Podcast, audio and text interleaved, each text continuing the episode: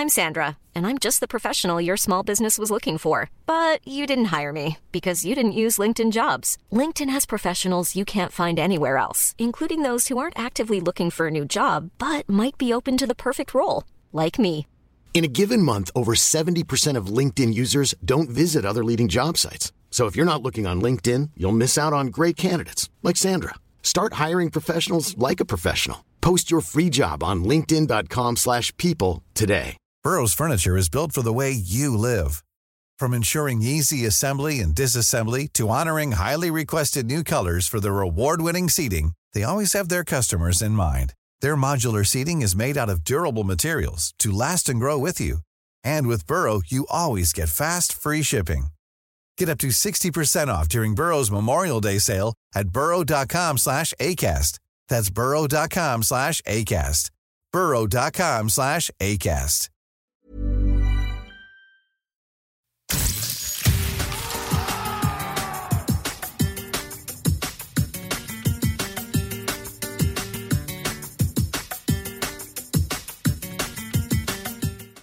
And welcome along to this week's La Liga Lowdown Match Day Recap, which is rebroadcast on Sirius XMFC 157.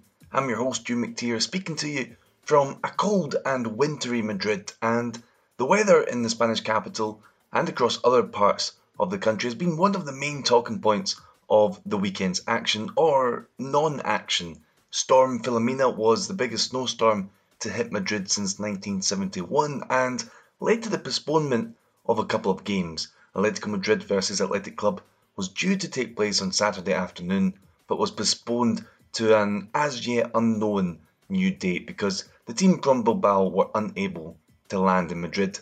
The match between Elche and Getafe that was scheduled for Sunday was also postponed because the Getafe players were unable to leave Madrid due to the weather. It was moved from Sunday to Monday but may yet be postponed again. Getafe are angry because they've been unable to train since Friday and because several of their players spent Sunday night stuck in some Ubers that had been sent to take the players to a hotel near the airport. The cars got stuck in the snow and the players had to get out and help push to get them going again. We'll see if they can manage to play that game on Monday night, while the other Monday night game between Huesca and Real Betis is at risk too.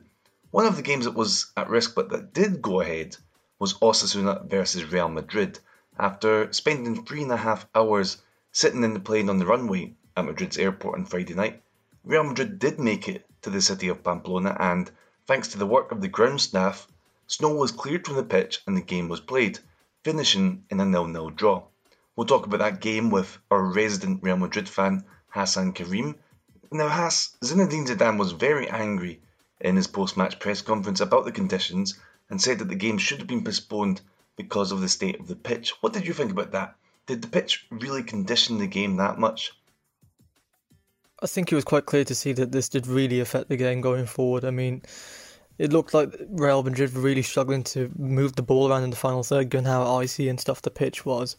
So it really, uh, I think it did really have quite a large effect on uh, the overall play in the game. And I think you know it, it kind of may have altered Zidane's tactics a bit, you know, in, you know, in terms of who he chose. Um, uh, even Luka Modric made a couple of uh, you know mistakes in in that in those conditions. So it it shows that it was definitely something that should have been considered and probably shouldn't have been played ahead. That's before you even considered the fact that they were stuck on a plane for numerous hours in the airport before they could even take off. I'm sure that also had an effect on the team. So, all in all, this definitely shouldn't have gone ahead, and Zidane had every right to be quite frustrated, which he was in his post match press conference. Yeah, he certainly was. I'm in around four Zidane press conferences every week, and this is by far the angriest I've ever seen him. Putting the conditions to one side, it must be concerning though how little Real Madrid created. Well, we typically know Osasuna as quite a uh, you know a tough pressing side. You know, it's it's something that we we know of them. So for them to really kind of go defensive in this game and sit in essentially what was like a four-five-one block, um, it it just uh, it really made it tough for Madrid to break through that because they essentially were heavy relying on crossings and cutbacks, which they dealt with very well. They just packed the area and didn't allow for any space. Um, and there wasn't anything in the way of high, you know, high volume shots being created or chances being created. They just really made it tough for Real to do anything. Um, you know, whilst uh, Asensio and Hazard did, you know, create some very good moments, particularly in the start of the second half, it just it was hard. It was hard. It was really hard for them to to find that that little bit of space to make that difference. Um, so that, def- that definitely had an effect. And again, I think it may come as a surprise to Zidane um, that they chose to take that approach. Maybe he was expecting a bit more of a sort of free flowing side, but I mean, I guess for a side that are currently now scrapping to get every point they can, it made sense. Eden Hazard started this one, his first start since the end of November. How do you think he did? I actually think Hazard was probably the joint best attacker in that game alongside uh, Marco Asensio. Simply because everything that f- was positive in Real's attack essentially flowed through his side of the field. His heat map was like stupendous, and if you look it up, he covered so much space on that left hand side. So for someone that was kind of just finding himself again, that was really impressive to see that much activity from him. He didn't really have the best of times connecting with Karim Benzema. Um, but he, you know, he's very helpful with uh, Ferland Mendy on the left hand side. Those two connected very well. He connected with the midfield very well. A lot of the positive moments came from him. Obviously, he finished with three dribbles. Um, you know, he, he he did well. He did do very well, and I was very very pleased with what I did see. Yeah, you know, there's a few moments where he played off a few sloppy passes or tried to be a bit too cocky on the ball, but generally speaking, a very a very good performance from the Belgian, and he can only grow from there. Um, and he was Real's best ball carrying player throughout the entire time he was on the field. So yeah, definitely a positive performance from him. And lastly, just another word about Osasuna. You mentioned before how they went more defensive than usual with their 4 5 1. But they'll be pretty happy. It definitely paid off for them, no? It's like I said earlier on. Um, yeah, they took they, it took me by surprise. I was expecting a bit more of a physical kind of attacking press from them, you know, considering where, where they are in the table. You think that the and at home as well, you know, they they go for it. Yeah, okay, you're up against the league champions, but you know you've got a home advantage in kind of tricky conditions. You know, you you think that may kind of fall in favour for you somehow, some way. Um, but it just uh, it just it just didn't really go that way from them. They just sat back and allowed Real to build from the back and just were happy just to sit down, sit down, just shut everything off, and just just, just sit in that block. Um, which you know, is, is I guess it makes sense, you know, trying to secure every point they can, but. Yeah, it was a frustrating watch for sure. I mean, if you were just a neutral watching this game, this definitely wasn't the game of the weekend to tune into. It was, uh, it was quite a drab affair, but they, uh, they went out to obviously secure something. They secured something, so I guess for, for them, it's job done. Yeah, 100% has not the game of the weekend, but at least it was one of the games of the weekend that did get played. We'll move on then to talk about what was the game of the weekend, which was definitely Sevilla 3, Real Sociedad 2. This was packed full of back and forth action, especially at the start of each half. To break it down as part of our Sore Throat Game of the Week segment, here's Sam Leveridge. Strap yourselves in and enjoy this mad one. Sevilla and Real Sociedad, two of the teams fighting for a place in the top four this season, and in a weekend which was already beginning to look like there might not be too much football given the weather conditions. We were relying on this one to produce the goods, especially after the Athletic game had already been postponed. And they did just that. It was a five goal thriller at the Estadio Ramon Sanchez Pizjuan. And this is exactly how it unfolded, kicking off with an early goal, just three minutes in, and the early Saturday kickoff. Half the people watching were still half asleep or having their lunch, but Youssef En-Nesyri certainly wasn't. En-Nesyri puede marcar. ¡Gol! De Youssef En-Nesyri. ¡Gol!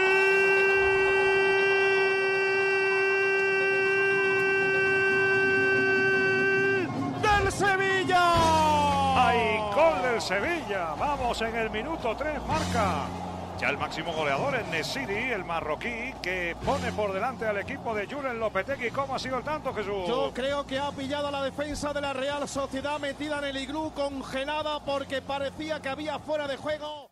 As we heard there from Canal Sur Radio and Jesus Marquez, the Real Sociedad defense looked like they were frozen in an igloo.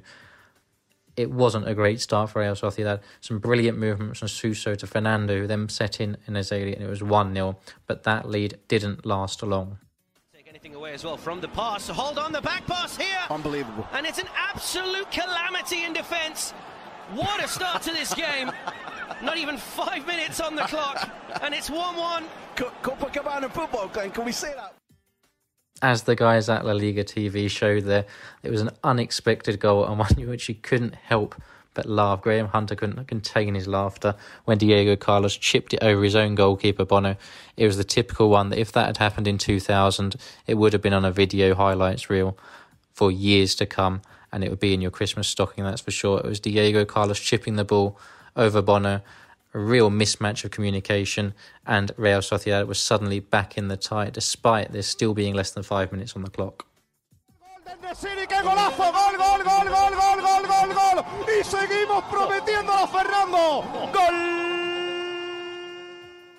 Just two minutes later, and there was another goal. En-Nesyri again, as we heard there from Canal Sur Radio, a brilliant individual goal. The Moroccan weaving in and out of Real Sociedad defenders and putting the ball right into the bottom corner. A brilliant start with two goals in seven minutes, and it was big for Sevilla. It's still, though, we'd been seven minutes in with three goals, and it won't be long until the next one either.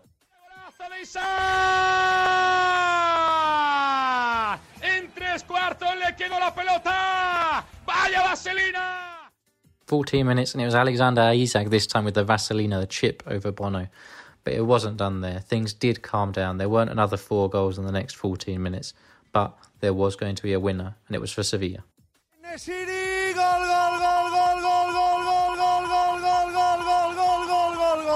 Valle delantero. Gol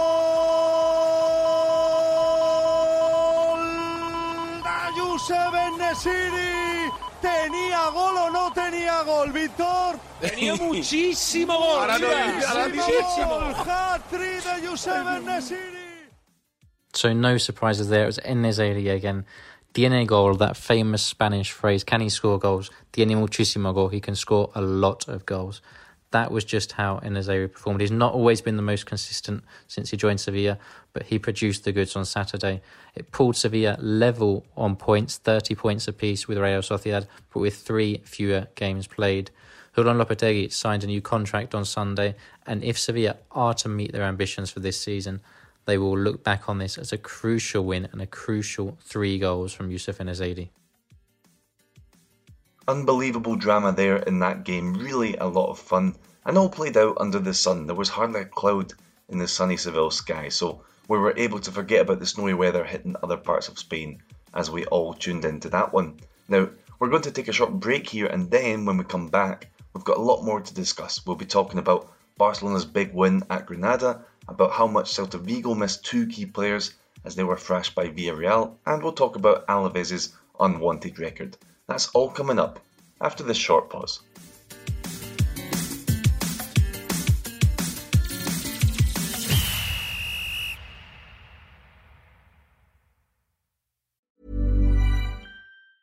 Planning for your next trip? Elevate your travel style with Quince. Quince has all the jet setting essentials you'll want for your next getaway, like European linen, premium luggage options, buttery soft Italian leather bags, and so much more. And is all priced at 50 to 80% less than similar brands. Plus, Quince only works with factories that use safe and ethical manufacturing practices. Pack your bags with high-quality essentials you'll be wearing for vacations to come with Quince. Go to quince.com slash pack for free shipping and 365-day returns. Hiring for your small business? If you're not looking for professionals on LinkedIn, you're looking in the wrong place. That's like looking for your car keys in a fish tank. LinkedIn helps you hire professionals you can't find anywhere else, even those who aren't actively searching for a new job but might be open to the perfect role. In a given month, over 70% of LinkedIn users don't even visit other leading job sites. So start looking in the right place. With LinkedIn, you can hire professionals like a professional. Post your free job on linkedin.com slash people today. Burrow's furniture is built for the way you live. From ensuring easy assembly and disassembly to honoring highly requested new colors for their award-winning seating, they always have their customers in mind. Their modular seating is made out of durable materials to last and grow with you. And with Burrow, you always get fast, free shipping. Get up to 60% off during Burrow's Memorial Day sale at burrow.com slash ACAST. That's burrow.com slash ACAST. burrow.com slash ACAST.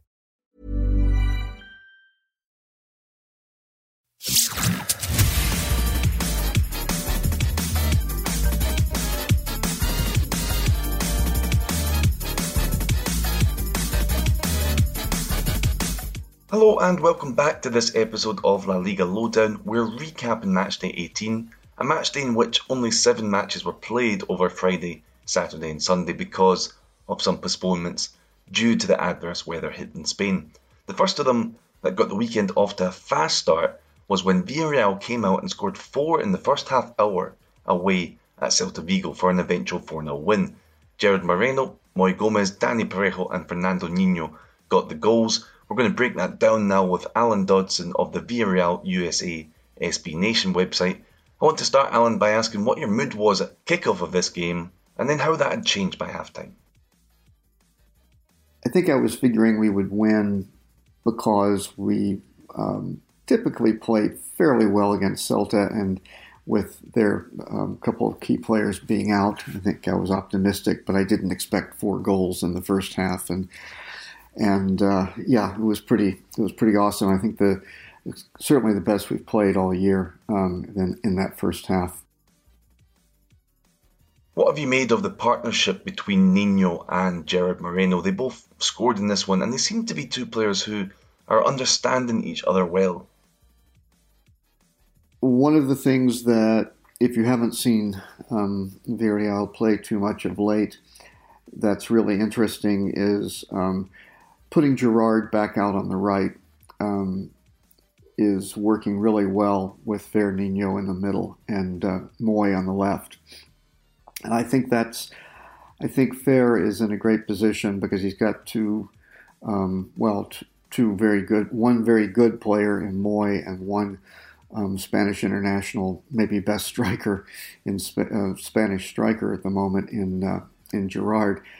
Um, so I think it's a it's an ideal place and a, an ideal way for him to be learning, and I think he, that partnership is working really well. Fer is good at he, he's mobile in the same way that Gerard is, and he's got a real um, he's what I would say is kind of a ball hawk. He's got a real good sense of of where to be to receive passes and things like that, and um, he's a he's a very good finisher. Um, he's gonna you know he's gonna miss a few, um, but he but he certainly is.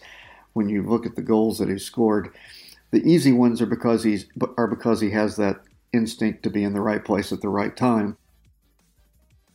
So, with the attack you've just described, Villarreal certainly aren't missing Take Kubo, right? Who's just moved to Getafe on a new loan. What did you make of his exit?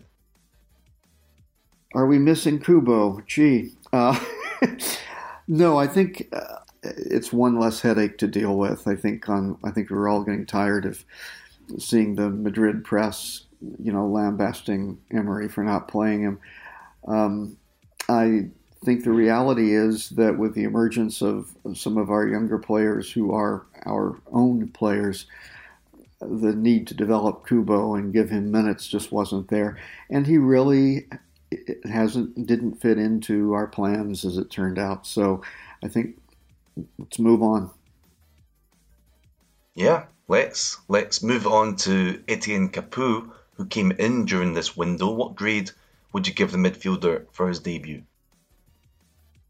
I thought Capoue, I don't have the statistics in front of me, but he he certainly uh, did a lot of um, ball recoveries. And uh, the thing that was impressive to me, it didn't lead to a goal in the end, but there was one play he made where he got the ball and made a long crossfield pass. I believe it was to Moi, who then crossed, and I think this was one that Fer narrowly missed. I can't remember, but um, I think that type of pass is the kind of pass that we weren't getting from Iborra even, but we certainly weren't getting it from Coquelin or or Foyth filling in at, at, center midfield. So I think the fact that you've got somebody who can win the ball back and yet quickly make a make that transition into attack is really nice.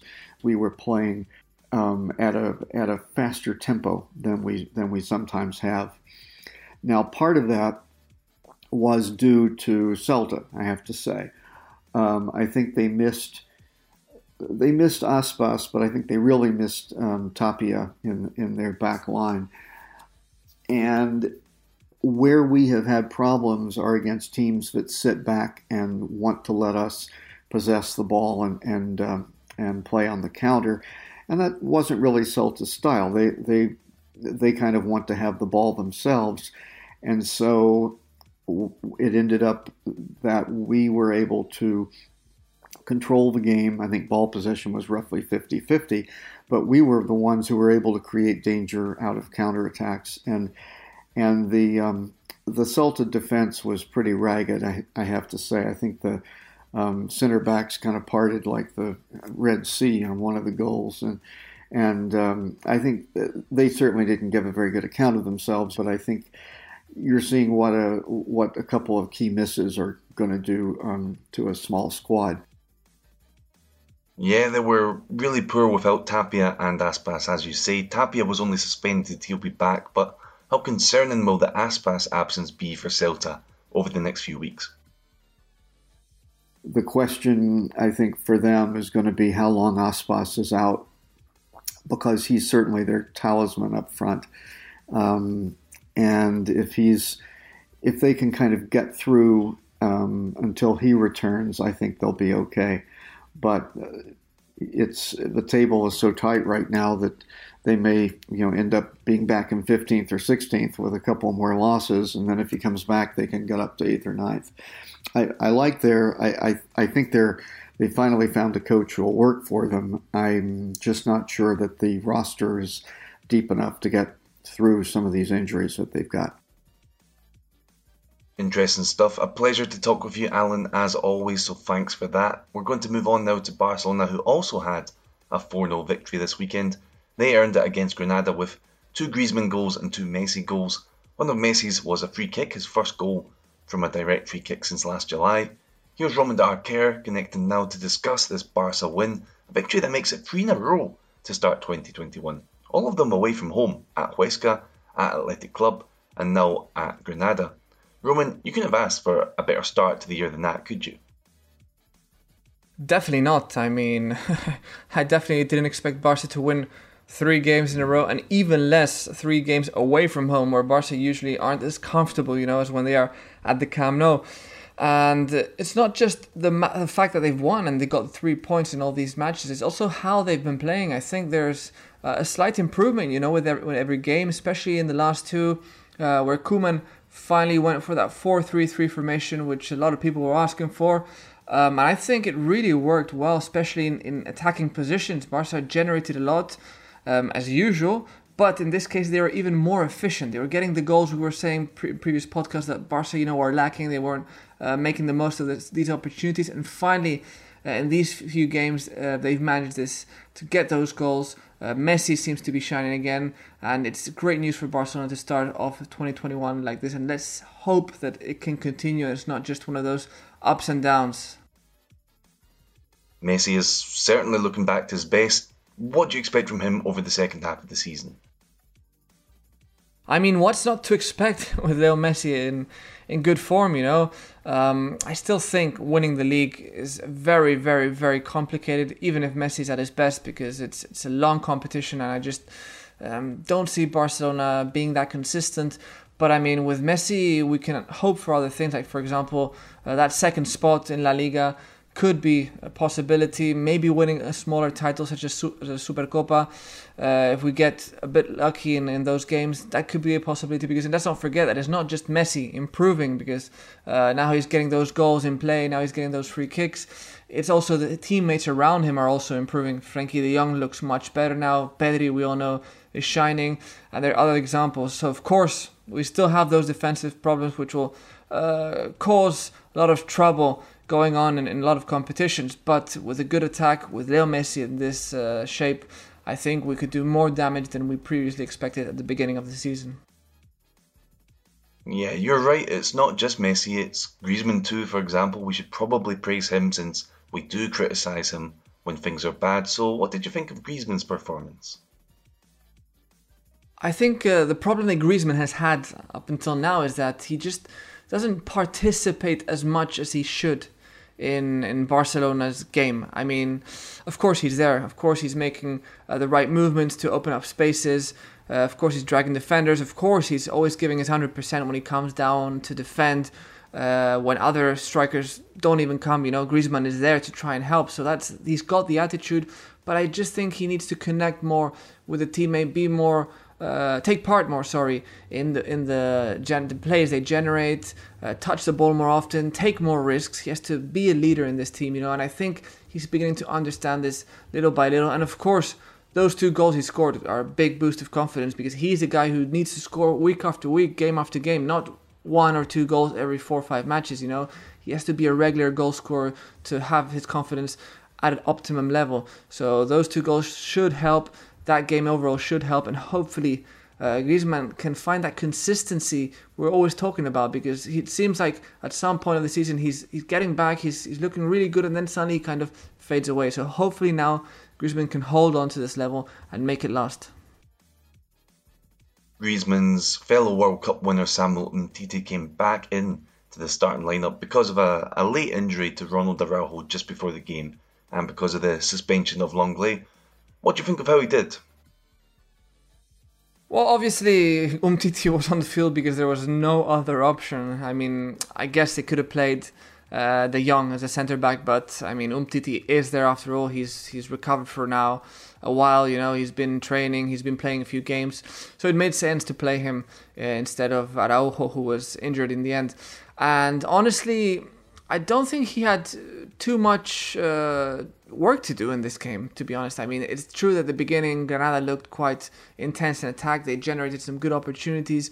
But overall, I felt like with every single goal Barca was scoring, Granada's offensive production was just, you know, uh, coming down and down. And defensively, um, there was, it wasn't that demanding for players such as Umtiti. So, I mean, he had a good game overall because there were no major mistakes. And, and of course, no goals were conceded.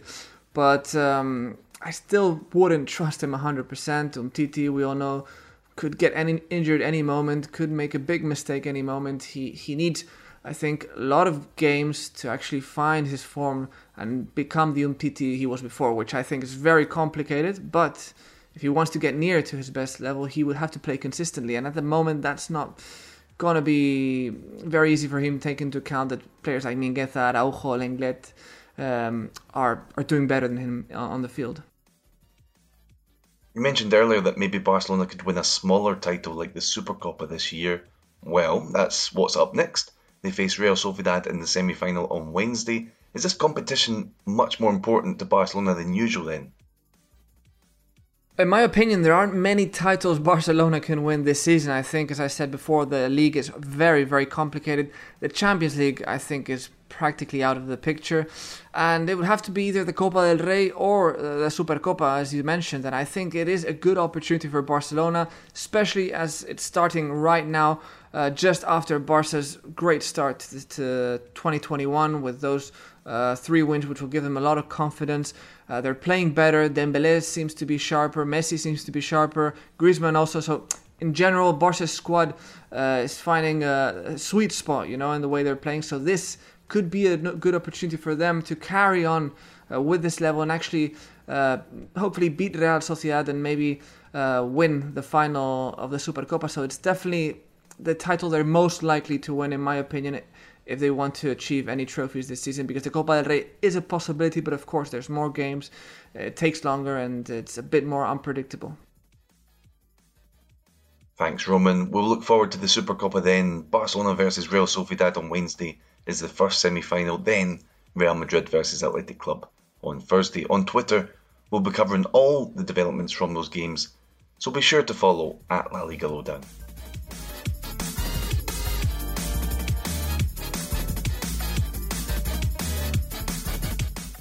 Let's move on to the pre games that were played on Sunday, the first of them being Levante versus Eibar. Takashi Inui put Eibar ahead to mean they're the only side to have scored in every single away game they've played so far this season, but it was in vain, as Gonzalo Melero and Jose Luis Morales responded with the goals that gave Levante a 2 1 victory. They are up into 10th now, into the top half of the table, which is quite amazing considering they were in the relegation zone as recently as the week before Christmas. Cadiz also earned a home victory on Sunday as they played against Alaves.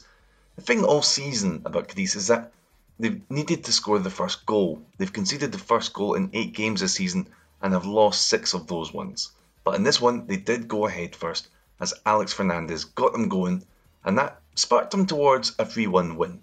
They were definitely helped by a red card for Tachi at the start of the second half for Alaves. That was Alaves' sixth red card of the season, by far the most in the division.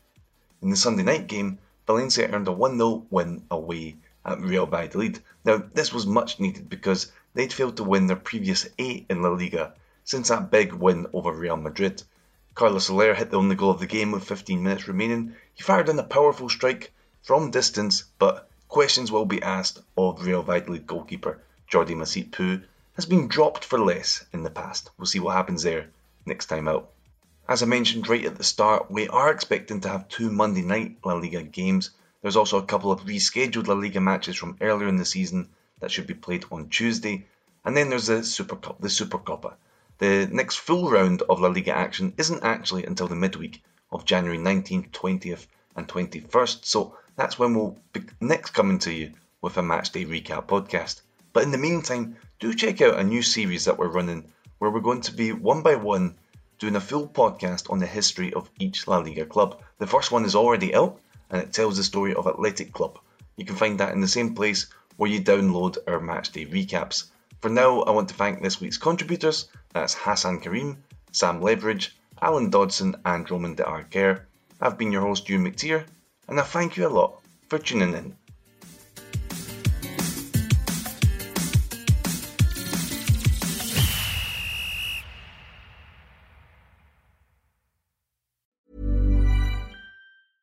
Mom deserves the best, and there's no better place to shop for Mother's Day than Whole Foods Market. They're your destination for unbeatable savings, from premium gifts to show-stopping flowers and irresistible desserts. Start by saving 33% with Prime on all body care and candles. Then get a 15-stem bunch of tulips for just $9.99 each with Prime. Round out Mom's menu with festive rosé, irresistible berry chantilly cake, and more special treats. Come celebrate Mother's Day at Whole Foods Market. When you need mealtime inspiration, it's worth shopping Kroger, where you'll find over 30,000 mouthwatering choices that excite your inner foodie. And no matter what tasty choice you make, you'll enjoy our everyday low prices, plus extra ways to save, like digital coupons worth over $600 each week. You can also save up to $1 off per gallon at the pump with fuel points. More savings and more inspiring flavors make shopping Kroger worth it every time. Kroger, fresh for everyone. Fuel restrictions apply.